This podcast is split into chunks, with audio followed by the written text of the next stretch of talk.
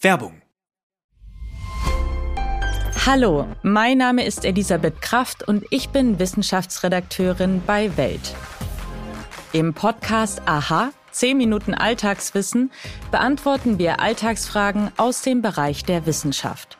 Was passiert im Hirn, wenn wir altern? Können wir zu lange schlafen und gibt es den Post-Holiday Blues wirklich? Um diese Fragen zu beantworten, sprechen wir mit Expertinnen und Experten, die uns helfen, die Welt noch besser zu verstehen. Immer dienstags und donnerstags bei Welt und überall, wo es Podcasts gibt. Werbung Ende. Das Bild News Update. Es ist Mittwoch, der 15. November und das sind die Bild meldungen Von E-Auto-Förderung bis Wärmepumpen, das steht nach dem Hammerurteil alles auf der Kippe. Heino trauert um seine Lebensliebe Hannelore. Er war im September 2020 verschwunden, vermisster Wanderer, nach drei Jahren tot aufgefunden.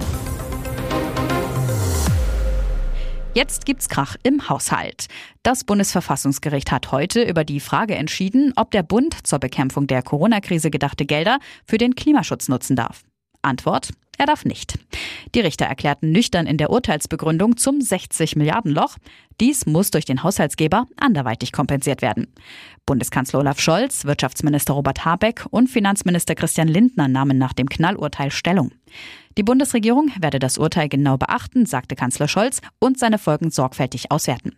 Lindner sagte, Karlsruhe habe sich erstmals zur Nutzung von Sondervermögen geäußert, das schaffe Klarheit, sorge aber auch für große Probleme. Wir ziehen allerdings auch sofort eigene Konsequenzen. Die 60 Milliarden Euro Sondervermögen werden gelöscht. Er habe eine Sperre für Ausgaben des Klimafonds verhängt, mit Ausnahmen im Gebäudebereich. Umgehend werde die Ampel einen neuen Plan für die Energiewende aufstellen. Habeck verteidigte den Klimafonds, sagte, wie wichtig er für Bürger und Industrie sei. Die Beschlüsse des Gerichts heute bedeuten, dass alle zugesagten Verpflichtungen eingehalten werden. Neue Verpflichtungen können aber erst zugesagt werden, wenn der neue Finanzplan steht. Sie war die Liebe seines Lebens, nur der Tod konnte sie jetzt trennen. Volkssänger Heino, 84, weint um seine Ehefrau Hannelore. Bild erfuhr, sie starb vor wenigen Tagen mit 82 Jahren in dem gemeinsamen Haus in Kitzbühel in Österreich. Heino befand sich zu der Zeit in Berlin zur Aufzeichnung einer TV-Show, als er die traurige Nachricht bekam. Er ist am Boden zerstört. Wie Bild berichtete, verschlechterte sich Hannelores Gesundheitszustand in der vergangenen Woche überraschend schnell. Heino brach daher den Dreh für die Sat1-Show Kiwis große Partynacht ab, eilte zu ihr. Nun ist eingetreten, wovor sich der Volksmusiksänger stets gefürchtet hat. Sein geliebter Herzensmensch ist von ihm gegangen. Vor einigen Jahren sagte er zu Bild, ich möchte einmal vor meiner Hannelore von dieser Welt gehen. Nun ist es anders gekommen. Anfang September 2020 machte sich Hans-Jürgen B. in den Bergen um Ruhpolding alleine auf zu einer Wanderung, von der er nie zurückkehrte. Jetzt, mehr als drei Jahre später, ist die Leiche des bis zuletzt Vermissten gefunden worden. Wie das Polizeipräsidium Oberbayern Süd am Mittwoch in Rosenheim mitteilte, entdeckten Waldarbeiter die sterblichen Überreste am Montag. Zunächst seien sie in unwegsamen Gelände auf den Rucksack des Wanderers gestoßen, nun wenige Meter weiter dann auf die Überreste. Es gebe keine Hinweise auf ein Fremdverschulden, hieß es weiter. Es sei von einem tragischen Unglücksfall auszugehen. Eine Bekannte hatte den Mann im September 2020 als vermisst gemeldet. Bei umfassenden Suchmaßnahmen wurde dessen Auto entdeckt. Trotz eines mehrtägigen Einsatzes zahlreicher Polizisten und auch eines Polizeihubschraubers konnte der Wanderer damals nicht gefunden werden. Schon damals hatte die Polizei einen Unglücksfall vermutet, weil der Vermisste ansonsten sehr zuverlässig gewesen sei. Ingo K. schoss auf Polizisten, 14 Jahre Knast für diesen Reichsbürger. Als die Polizei kam, nahm er sein Schnellfeuergewehr und schoss stundenlang. Am Mittwoch ist das Urteil im Mammutprozess gegen Reichsbürger und Waffener Ingo K. 55 gefallen. Das Oberlandesgericht Stuttgart verurteilte ihn wegen versuchten Mordes in mehreren Fällen zu 14 Jahren und sechs Monaten Haft. Im April 2022 fuhren 20 SEK-Polizisten mit gepanzerten Wagen in Boxberg-Bobstadt in Baden-Württemberg vor.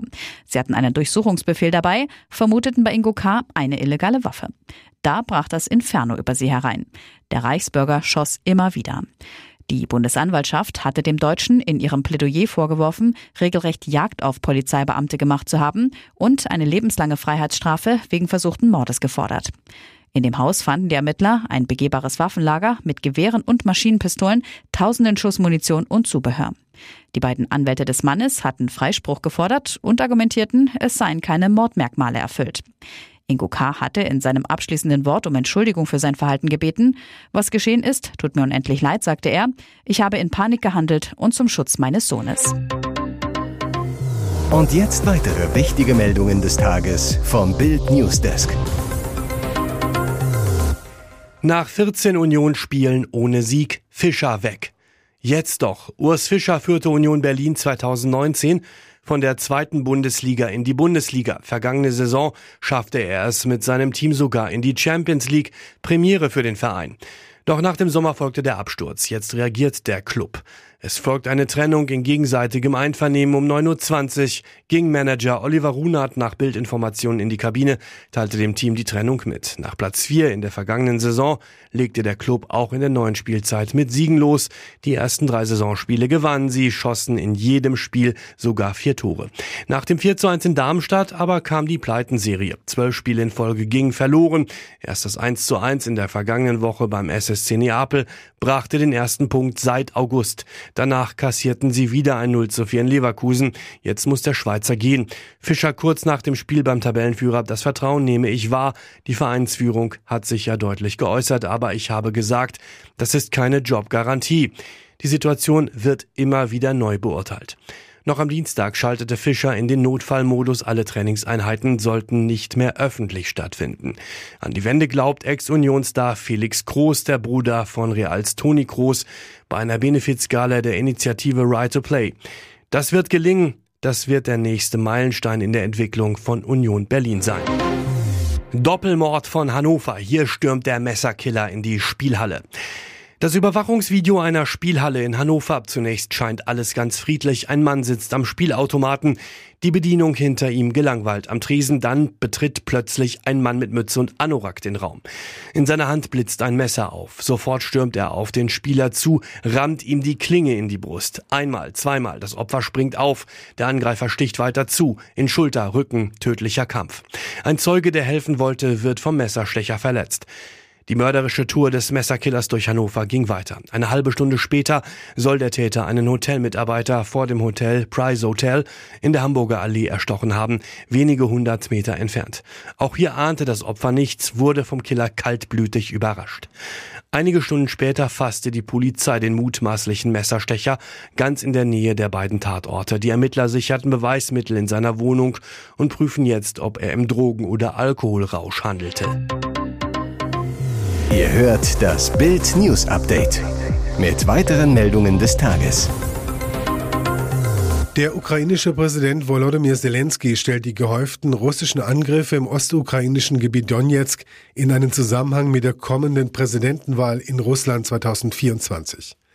Kreml-Despot Wladimir Putin verfolge zynisch ein politisches Ziel, sagte Zelensky am Dienstagabend. Er ist bereit, unbegrenzt viele seiner Leute zu töten, um in der ersten Dezemberhälfte wenigstens einen taktischen Erfolg vorweisen zu können, nämlich dann, wenn er seine Wahlen ankündigen will, sagte Zelensky in seiner Videoansprache in Kiew. In den Kämpfen um die ukrainische Frontstadt Avijikwa bei Donetsk verliere Russland noch schneller Soldaten und Technik als bei der monatelangen Schlacht um Bachmut im vergangenen Winter. Diesem Druck standzuhalten ist äußerst schwer, sagte Zelensky und dankte seinen Soldaten. Je mehr russische Kräfte bei Avijikwa vernichtet würden, desto schwieriger werde die Lage für den Feind. In Russland finden im kommenden März Präsidentenwahlen statt, die vom Kreml bereits vorbereitet werden. Putin hat seine erneute Kandidatur noch nicht offiziell erklärt. Die russische Armee greift seit Wochen verstärkt ukrainische Stellungen an, die dicht an der Großstadt Donetsk liegen. Es gibt schwere Gefechte bei Avicikwa und Marianka. Die Ukraine wehrt seit fast 21 Monaten eine groß angelegte russische Invasion ab. Hier ist das Bild News Update. Und das ist heute auch noch hörenswert. Schwer reich, schwer verliebt und für manchen schwer zu ertragen. Amazon-Mogul Jeff Bezos und seine Flamme Lawrence Sanchez packen in der US Vogue über ihre Beziehung aus. Seit 2019 legt das Paar einen öffentlichkeitswirksamen Liebesritt hin und ließ sich passend dazu jetzt auf Bezos Ranch in West Texas fotografieren. Mit Cowboyhut in der Hand und halbtransparentem Top posiert Sanchez vor einer von der tiefstehenden Sonne illuminierten Bergkette. Er spricht ihr im Interview fast schon hexerische Kräfte zu. Sie hat mir geholfen, mehr Energie in meine Beziehungen zu stecken. Sie ist einfach ein sehr gutes Vorbild. Lauren schwärmt, Jeff ist einfach extrem enthusiastisch und extrem lustig. Er kann wirklich albern sein. Im Mai hat sich das Paar auf Bezos neuer Superjacht verlobt. Ihren XXL Diamantring setzte Lauren selbstredend auch in der Vogue gekonnt in Szene. Und sie verrät, wie sie den rosa Klunker zwischen 20 und 30 Karat zum ersten Mal erblickte, nach einem Abendessen zu zweit unter den Sternen. Im US-Kongress eskalieren die Grabenkämpfe bei den Republikanern. Jetzt gibt es sogar Vorwürfe von Tätlichkeiten. Moderator und Hardliner des MAGA-Flügels, das sind stramme Getreue von Ex-Präsident Donald Trump und seiner Make America Great Again-Bewegung, zoffen sich schon seit längerem. Doch vor einem neuerlich drohenden Government-Shutdown, das ist die Stilllegung der Regierung, liegen offenbar die Nerven blank. Der Abgeordnete Tim Burchett behauptete in einem CNN-Interview, dass ihm der ehemalige Speaker Kevin McCarthy von hinten den Ellenbogen in die Nieren gerammt habe. Er zielte ganz klar auf meine Nieren, sagte der Republikaner. Angeblich passierte der Ellenbogen-Check am Gang im Vorbeigehen. Der Angerempelte verfolgte McCarthy und stellte ihn zur Rede. Der meinte lapidar, es sei eben eng am Gang. Mit diesem weiteren Tiefpunkt wirken die Gänge am Sitz der US-Demokratie wie ein Pausenhof voller Mobber. Das Timing für den jüngsten Krach ist aber hochbrisant.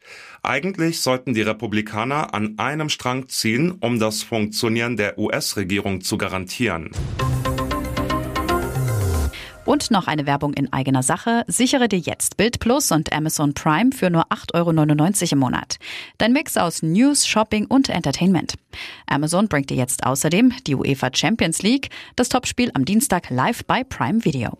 Erfahre mehr unter bild.de slash prime. Es gelten die Angebotsbedingungen und AGB.